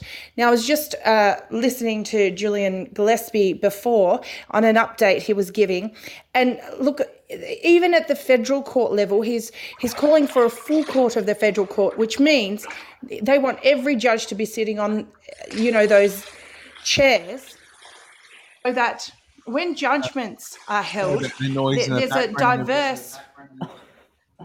Someone making a milkshake. Someone's doing something. I'm just that muting Daniel everyone. again. Please go ahead, Andrea. Yeah, so so that that full court uh, w- would be better placed to uh, have a diverse opinion and view. But he is even finding that due process is not being followed. That you know the, the time frames are being pushed out by the federal court, and of course. No one wants to deal with this issue. Now, you ask a question of, you know, saturation. The problem is we don't have the perfect plaintiff. And when we find the perfect plaintiff, they don't have the will to take it to court. So, unfortunately, these matters are, Michael's absolutely right. you need to overcome the issue of a having a good lawyer b you know finding a, a plaintiff with the evidence right and Yeah. when we talk about the causational links to prove evidence if there's any gaps your matter will obviously be ripped to shreds particularly in relation to jab injuries i mean if someone's had two jabs and back in, you know, the day last year, early this year, nurses were accidentally jabbing people with both AstraZeneca and Pfizer. Why? Yeah. How, how are you going to prove which one it was? So, Can I at every step and every turn, there have been difficulties, right? Needless to say, I was part of the Kassam Hazzard matter. And the problem there, of course, one of the problems was when His Honour gave the judgment, it was not in relation to law much, it was mostly in relation to the politics of all of this matter. And this is the gravest issue we're facing today. The violation of separation of powers has ensured that the courts are not independent anymore. That's why, in the Kimber matter, the um, Deputy President Dean was stood down. I mean, that should never happen. A politician should never stand down an executive member doing their job, right? That's right. So, if there is a violation of separation of powers and the judiciary don't have autonomy and independence and the executive don't have autonomy and independence, the reason they're meant to have that autonomy and independence is to hold each other to account. That's not happening. The That's rule of law has been absolutely obliterated. The systems don't work. So we're using, slapping- they're- slapping us. in uh, the you know, fake bullets, so to speak Y- Yes, yeah. in in an a, an environment that's not you know made for what we're we're trying to trying to achieve. Yeah, where where um there's there's some sort of funny collusion going on here. Deb, what are you Have I just been? No, you haven't. You haven't, Andrea. Can you hear us? Hello. You're definitely Says we're online. Yeah, you're definitely online. I'll um, text you guys. Um, Deb, have you you got hear us there, something to say about that? Yeah. Yeah. Um, Go ahead, Deb, please. just- I'm just going to text. Yeah, just a couple of things. Um, obviously, like with WO conscious businesses, we spent a lot of time, you know, talking about risk assessments, and um, in the environment prior to the 10th of June, um, you know, Can all you hear us on employers, the their back, you know, their backs. Eight News show? Yeah, I can hear you. Yeah, he, I it's can all right, hear just you. text message. Can you hear Adrian, Hmm. Andy?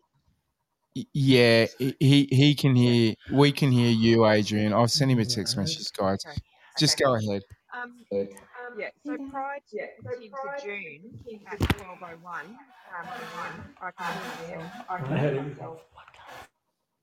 Can hear it. Sorry, go great. ahead. Um, A little bit of noise there, everyone. Obviously, everyone, we're live and um, we're having a little bit of a hiccup at the moment, but um, Yeah. please, Deb, go ahead.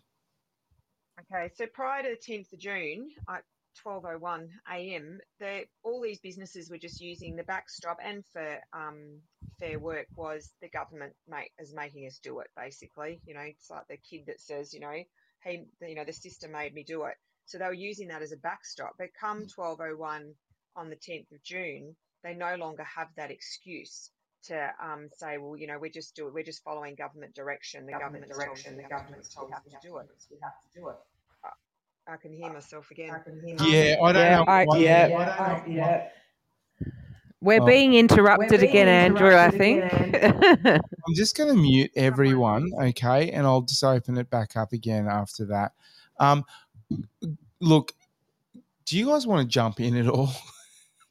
the guys in house are just, just sitting back, chilling. Go Uh, ahead, please. I think Luke wants to say something. Well, Yeah. that was exactly my question. They were hiding behind the government told us to do it, which we know historically that um, a lot of people have hidden behind that excuse. But now that that's gone, what's the legal justification for either preventing employment or terminating employment or any of these things that are continuing? And I, I just don't understand the shroud, the protection that they had when they were supposedly following the unlawful um, public health directions. I still can't really wrap my head around really wrap my head round Oh, That's an echo. that's Adrian. That's you, mate. Um, yeah, please go ahead. Um, I can't I can't wrap my head around how these um, massive companies feel like they've got legal protection now that they're enforced. You know, there's nothing to enforce. They're not. They can't hide behind anything. Um, they're doing it off their own back. Well, so that's just it, mate. None of us can wrap our heads around it because there's no legal basis for it. However, it's just happening. Scotty? Well, look, I'm. Everything's insane, and and you know, a lot of people. We talk about all the legal ramifications of this, but these people, it just seems to be they're just making it up as they go. But I, I- I just want to raise the issue: is do we even know what the basis of these contracts between big pharma and government are? Do No, we don't. Do we have any access to them? Can we get them? I mean, well, look, No, no, of we course. won't get them. Uh, So, who, who was that? That was that was me, Mike Collotti. Michael. Michael, yeah. So that's I think that's an issue that we need to s- try to get. now, now, hang on, hang on a minute. I, basis of it. I, I've got a question here. If you can Andrew's get, a question. if the Americans can get the Pfizer documents, why can't we get? The Yeah, but con- that's not the con. That's not the contract. You know, those Okay. contracts. I believe it was an Ind- one of the Indian newspapers or news organisations published the version or some of the pages out of an Indian version. Yeah. Now, those contracts, like a lot of contracts that government sign, are, you know, they're under strict NDAs, and that's just how it is. We're not going to see what's in those contracts. It's a bit like yeah, the not Um, not for seventy five Yeah, years. oh, yeah. Well, regardless of, of when it is and what it is, there's nothing particularly unusual in the fact that a contract that the government signs for supply of anything is not made public. yeah. But, um, you know, I, I've been talking to a few different people. Someone planted a seed in my mind a few weeks ago, and I've been following it. And I came across a book last week called Klep, Kleptopia that a guy wrote. And it's very, very interesting. And it's something that you'll all identify with about the why of all of this. It's just money. You know, it's just these corporations have have spotted a way to make money. No different, as I said earlier, to a tobacco company selling a product they know kills people. They know they're going to get sued. They don't particularly care because they have a division of lawyers that take care of that. And so long as the people at the board level know that they're protected and there's billions of dollars to be made, they'll put that product in the marketplace. They don't care. And But and Michael, you're a you're an electrician. human beings. Yeah, but You're you're an many of us as electrician, Michael. beings. Sorry? You, you're an electrician, Michael, but you you've recently mainly been working in the mining sector, right? Um, Yeah. Where does um, BHP continuing to carry this on, even though they're all Yeah, the major okay, companies are BHP and? BHP and all of these big companies were the ones that wanted the mandates in the first place. Yes, that's the key to it. Okay, Yeah.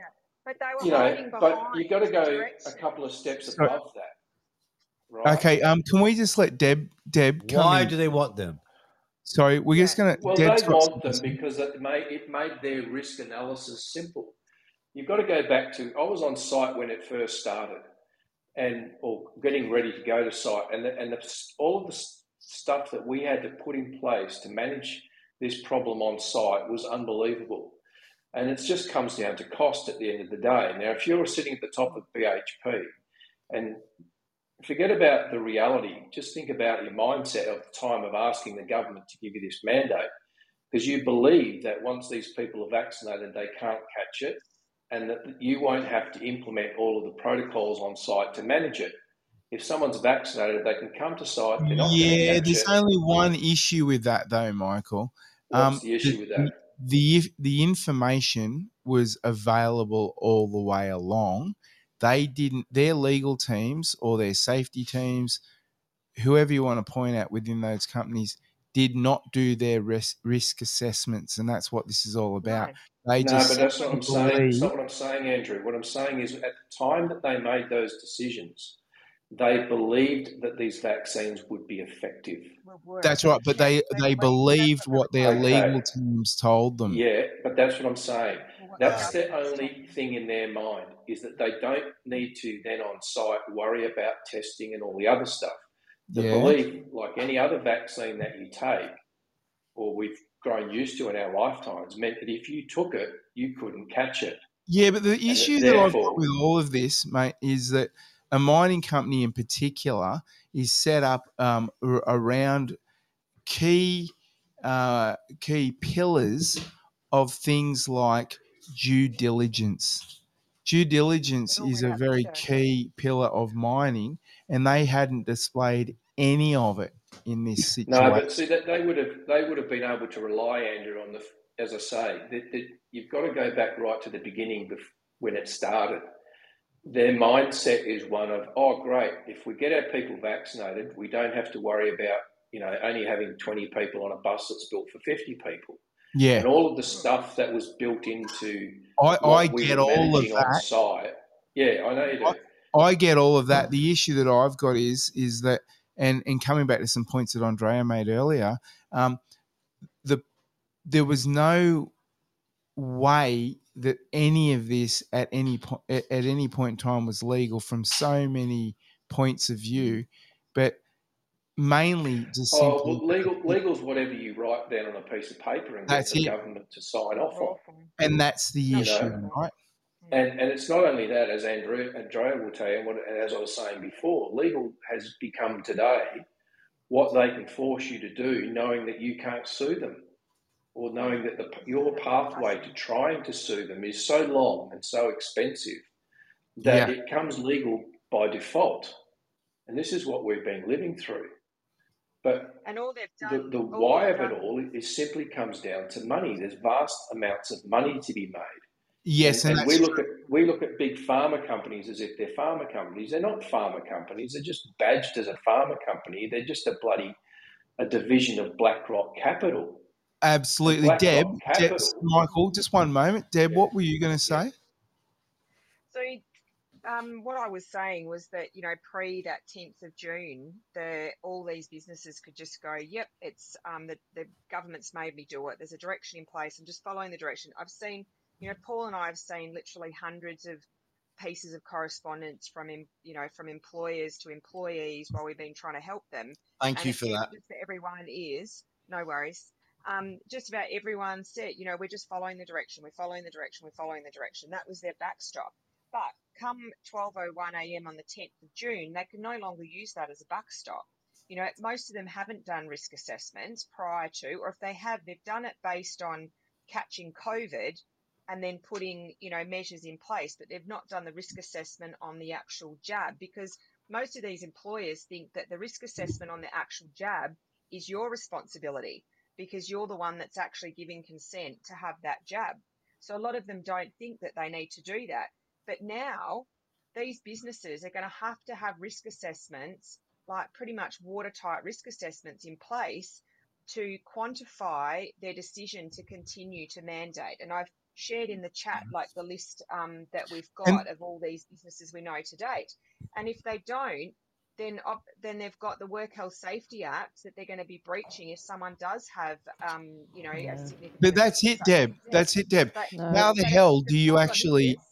is, But Deb, how do you do that when Yeah, well, there are so many injuries? How do you quantify a Yeah, but how many of these injuries are confirmed and acknowledged and admitted? that's the problem. Well, that's, That's exactly. right. Exactly, that's the the problem. That's what they rely on. are going to be, yeah. So the underlying problems are that you've still got to get a doctor. It's like this um, five to twenty thousand dollar um, payment that you can get if you've had an adverse reaction.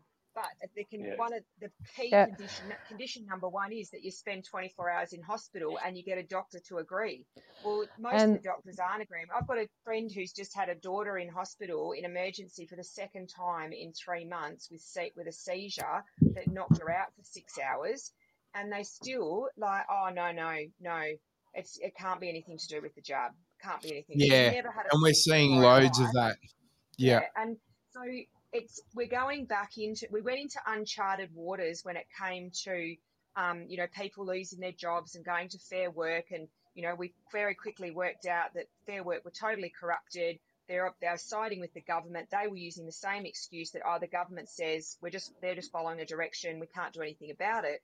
But we're going into another lot of uncharted water where now it's the, the businesses and you know the whole way along paul and i've said is that they just keep shoving the responsibility down the line so now they're just going Yeah. to screw over you know all these businesses who are now going to be held responsible for any injuries to their workers because they're going to have to put in um, risk assessments in place to quantify that the jab is justified to protect their workplace but you can't do a risk assessment and use a risk as a control measure for a risk because Yeah, Can, yeah, I- that's can I right. in, can I insert something here? Yeah, let's Yeah, do that, and yeah. then, then we're going to move on, guys. Um, I just want to point out, and um, you know, there's a big difference between approval and authorization. And at the current point in time, under all of these emergency acts throughout the world, they only have authorization under the Emergency Act. Now, the goal is approval, and once they conduct these experiments on on humanity, and they are able to get approval and it's introduced onto the children's vax schedule fauci in 86 made made it possible that pharmaceutical companies had indemnity from vaccines on the children's schedule. Now that is the end goal. They want to get this vaccine on the children's schedule and once they have done that they will have oh, indemnity and your your work risk assessments and all the rest of it will amount to nothing because they will not be able to be taken to court for harming mm-hmm. children and adults. That's the goal mm. and i think that's that's mm. what everyone is missing. We're not nobody knows about this nobody talks about it. It's certainly not in mainstream media. That is the goal. It's different. We have authorization right now under the emergency acts their end goal is approval so that they ca- they have uh, they have it on the the child schedule. That's And what th- they want. Yes, and that's um, what Robert F. Kennedy has explicitly stated. He could exactly what you just said there. But it's i'm glad i could point it out what happens moving Anyway. Yeah, so you're you're Anyway, um, listen, let's change up the subject matter, you guys. Robin, I'd like to talk to you right now about um, your uh, initiatives on YouTube. Yes, it's uh, been quite quite a um, a long journey with um, much encouragement from um, yourself and other people, which um, I don't know why I didn't do it sooner. But um, yeah, so I've started a channel called Courage is the Cure, and um, for anybody that's been around in Perth, I've Sorry, carried everyone. around Go ahead. I've uh, carried around a scabby sign for uh, a number of weeks that says, Don't let fear control you. And then I heard Michael from Cafe Lockdown say, uh, Fear is the virus and courage is the cure. And that just resonated with me because that's what I live by. Fear is the virus that has infiltrated our society, and we all need courage to stand up, and Well, courage is the Can, cure. can I interrupt there, Robin? As you're my partner, as you are my partner in crime, you violent warrior, female warrior of my team. Love you. Love you too, Robin. Thank you, Rob. this is where I insist all the listeners to get behind what Robin is saying, because fear, fear is the virus. What he says, and encourage, like this great friend of mine has done, followed me to Channel Seven, Channel Nine, ABC, Mhm. Western Australian newspaper, Department of Education, Department of Health, and McGowan's office this last six months. And with our efforts and my big Irish gob, with the help of all my friends, 200 police in Perth have resigned. Last Friday, also, the police, Dawson, has tu- turned down 20 more police because they won't put up the hands to take the third experimental drug. So don't think for one minute that what me, myself and my friends have done the last six months hasn't made a difference. It actually has. That is why all these police have resigned. And to furthermore, we have absolutely educate them. I have even police coming to me uh, just quietly, and I have people coming to me that know people in McGowan's office and the Parliament office. They do not like him. They're researching what I've been gobbing off all the time and finding out mm-hmm. it's true. And at Channel 7, the third last time we went there, we had a very young, inspiring man stand up and read the police oath to the police to educate them that we know what they stand for and they're meant to support us, the people. And to furthermore, on the last two visits to Channel 7, after that young man saying, reading the oath, what happened? The police No never police. no police. So absolutely, guys, we've got to encourage you.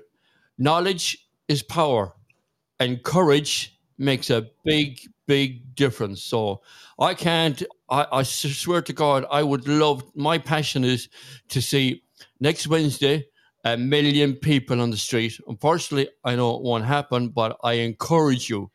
I seriously, Martin- for the good of your Martin, it- Okay. the guys. impo- the the important thing is is one drop makes an ocean, and if just one person comes and then another person comes, we have an ocean, and that's And that's very, That's very right. important. Okay, guys, we're going to move along now.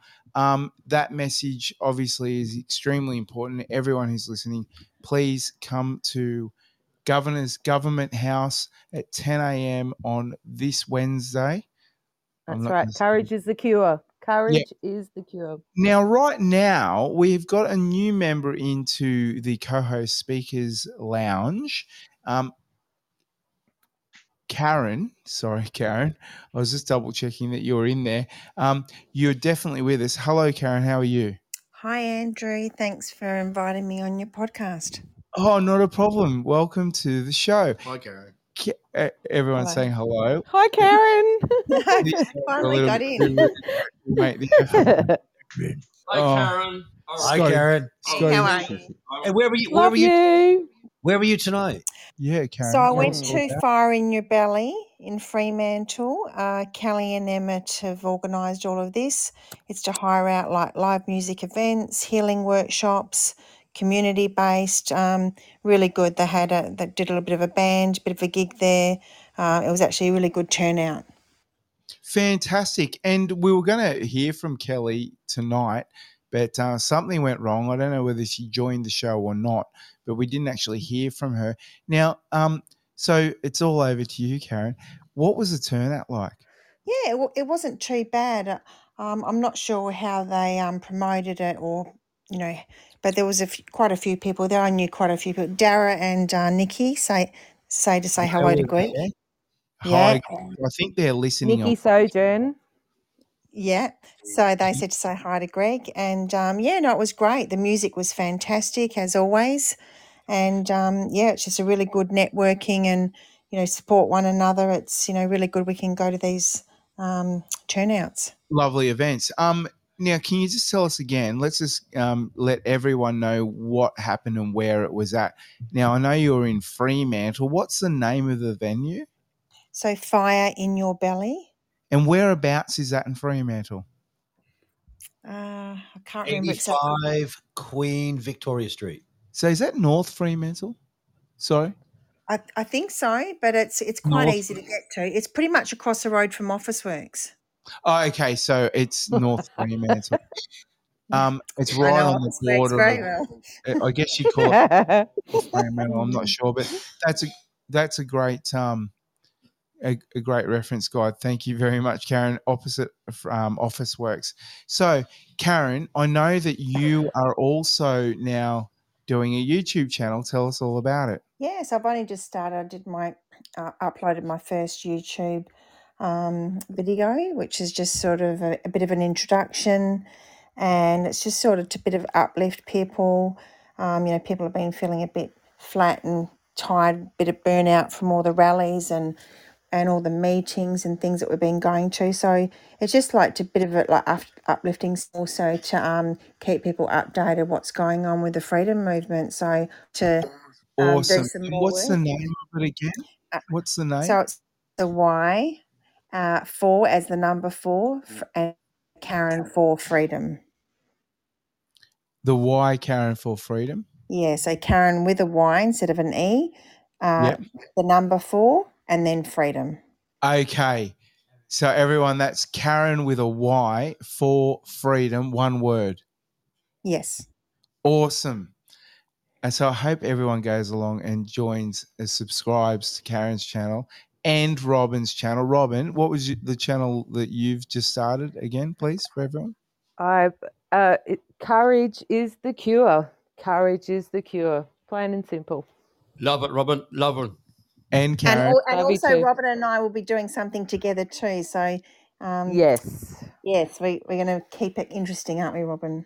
Thank- we lo- are. We're gonna get. We're gonna get the ladies on the scene and get get some right, content watch out, out there. guys. The, Fantastic. right. Challenge. Right. You Keep, keep- keep you on your toes, boys.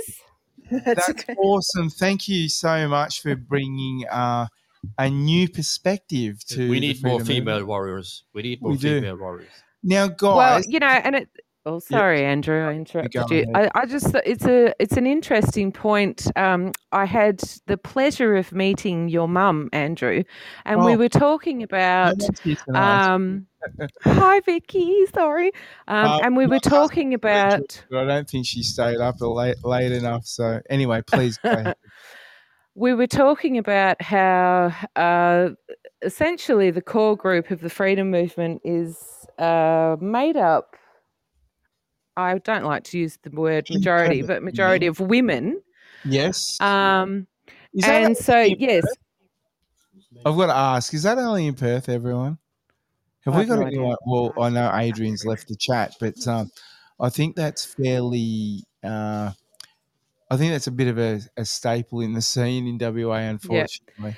So I think it's about time that uh, someone like myself and Karen um, get online and support you guys because, you know, the Bellman Report, the Eight News Show, Scorpion Media, Max Freedom, Silver, you know, you All guys do a male, yeah. fantastic job.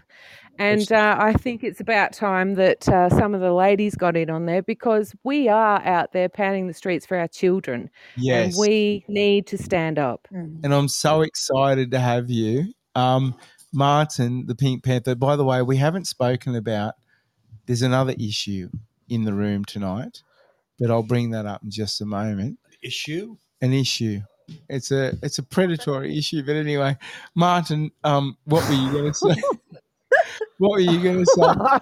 that sounds wrong. Oh well, I'm just disappointed the girls left me out there. Well, m- that they did leave you out, Robin. You left Martin out of your conversation. Um, but shush. listen- Oh, shush. No, I didn't. Oh, uh, Martin, I don't even need to say your name. Come on. Okay. Okay. Well, now, look, guys, thank you so much for joining the um, alternate media crew. I'm really, really glad to have you on board, and I'm sure Scotty is as well. But he's playing with his mobile phone. I'm sure Richie is as well. Richie's sitting I'm over very there. happy Richie just gave me the click of the. Well, he gave me the okay symbol. Richie, that can be interpreted in another way, but um, anyway, this is the issue, right? Right, everyone. Um, Momo could potentially house. Oh, He might be. He might be Don't even- hiding. Momo Oh, is shush. Oh, shush. Really? that's conspiracy monkey people. Spaghetti and meatballs. Mhm. And I'd like to just shout out to a few of the uh, Momo we have here.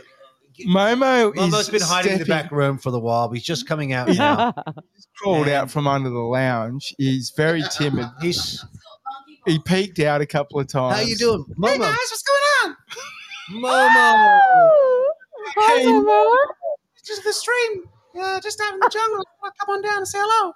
Hey, you know it was really great the other day. We had that. Tell us what what we what happened. Um, Well, we went down to Topolini's, didn't we? yeah, it was a Topolini's restaurant. And who, who's that? Jody from Topolini's. Jody. f- we- we- Shout out, special shout out. with the Pink Panther, remember?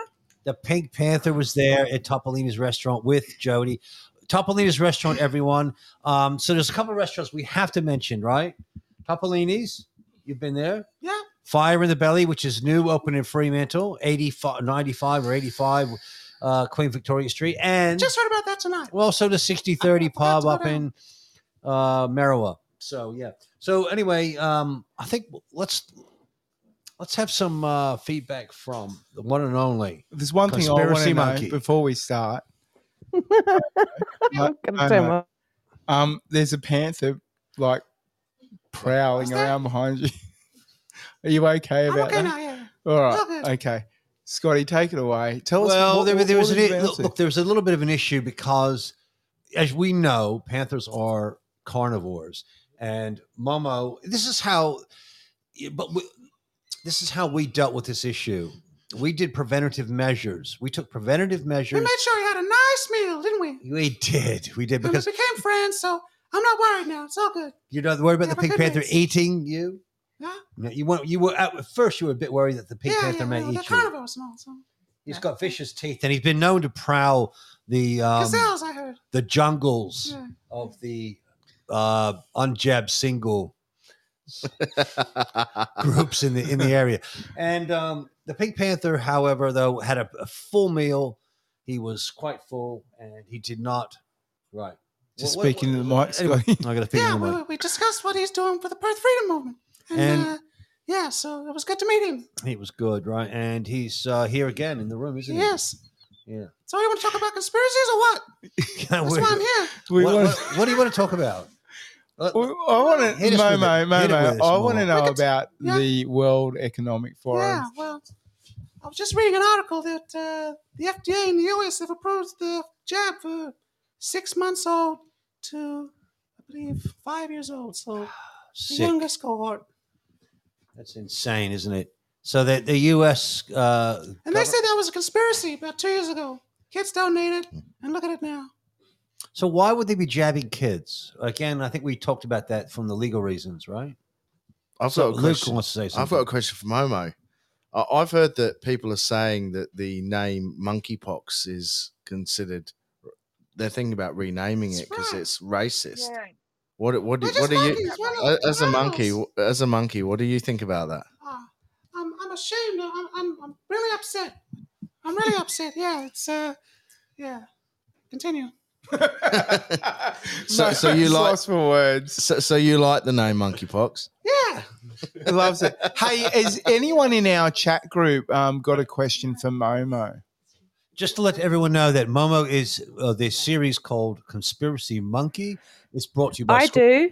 And yes, please go ahead. What's your question? I, Who- ha- that? I have. Who- A, I- is that Robin? this is Robin. Scotty, this is Robin. Come on, get a grip. Yeah, baby. I have a Robin, question for. Momo. Hit us with it. I would like to know who um, who transports you around to all of these wonderful places uh, where you conduct wonderful interviews. How do you get around? Because I'm sure that monkeys can't drive. I'm a very special monkey. Hmm Uh, I get a lift from my man mate, Scotty from Scorpion Media. He Oh, I thought so. Yeah. place out in the jungle. Comes picks me He's up a and uh, takes us he's to a a, ve- an adventure. he's a very good friend of yours, isn't he? Damn right. Yeah, so people subscribe to, to Conspiracy Monkey on Rumble, Scorpion Media Group. And so Absolutely. Yeah, my mate Max Freedom as well. Check him out. He does some great videos. and Bellman report. And the Bellman Report. Yes, so let, that's let me just check in with Richie on that one. Richie, you, you over there? Here. Yeah. What's going on? Yeah. Oh no no, uh, uh, Andrew, I have one other question, please. Please I have go one other question.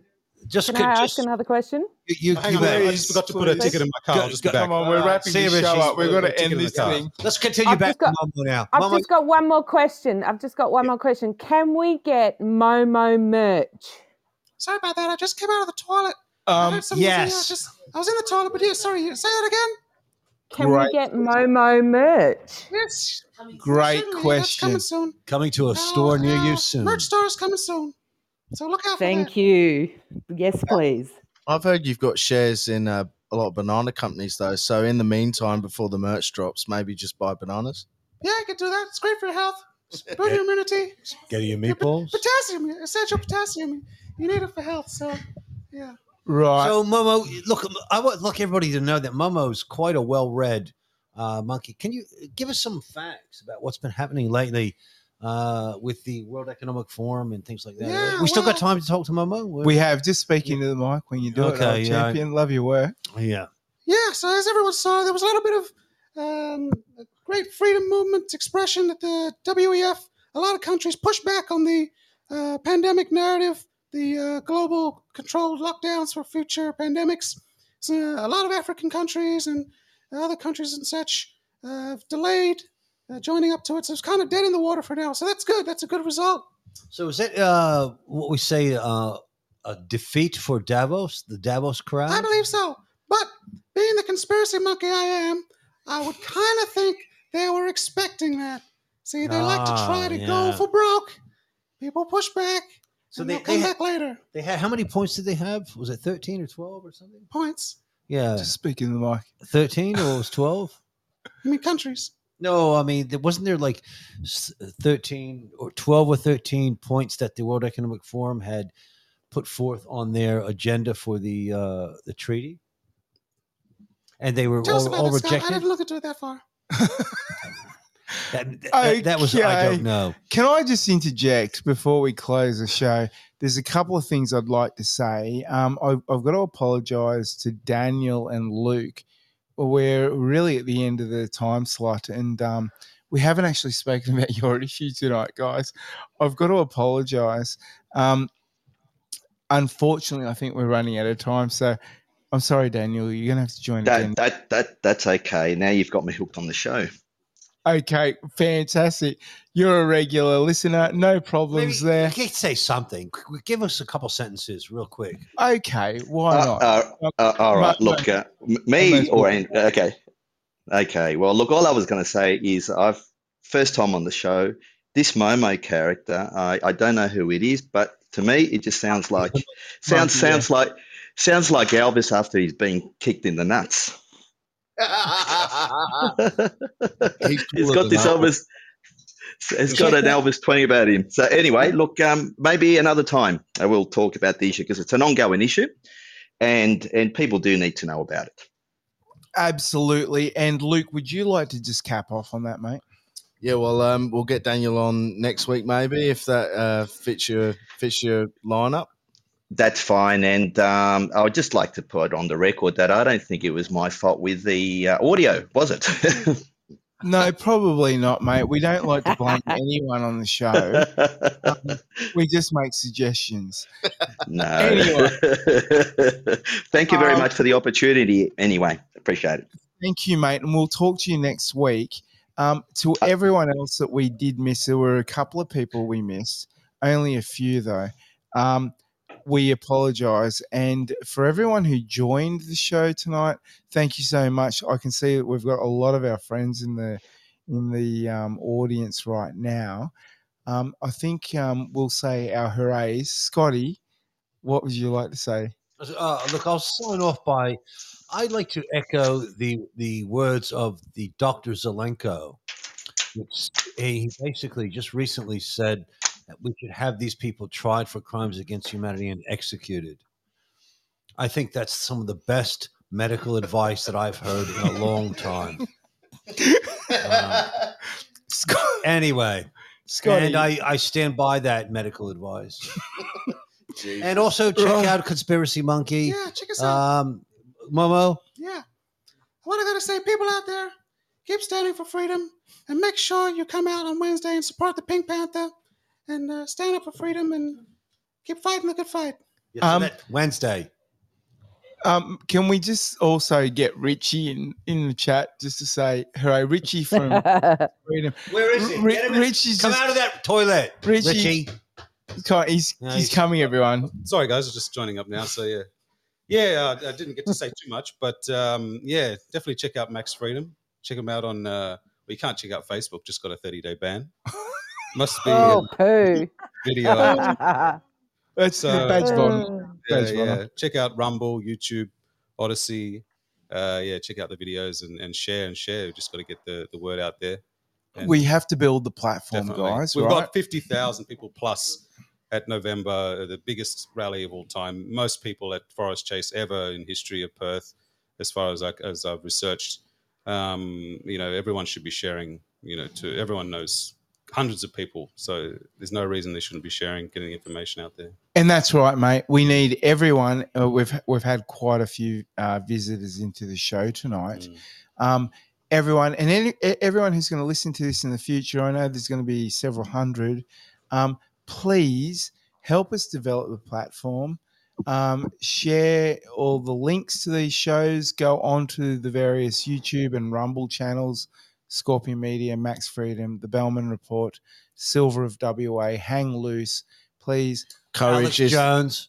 courage is the cure. Alex Jones. Please Thank like you, Andrew. and subscribe. And also, um, ladies, I'm sorry, I've forgotten the channel names already. Karen for freedom. Karen for freedom. Please yes. Thank you. subscribe, like, and share. And Robin, the name of your channel one more time. You just said it. Courage is the cure. Courage is the cure on YouTube. Please like, Yeah. share, and subscribe, everyone. And of course, um, Luke, final words from you. Well, I was just going to spruik the girls' new YouTube channels, but that's already been done. So I'll just say good Did I steal your thunder, mate? Yeah, yeah, you did. Okay, good night, Luke. Um, thank you for being here. Thank you to all of the guys and girls in house tonight. Thank you, Pink Panther, for not eating Momo. Um, Please give your mum a hug for me, Andrew. um, I'll give my mum a hug for I you. was I was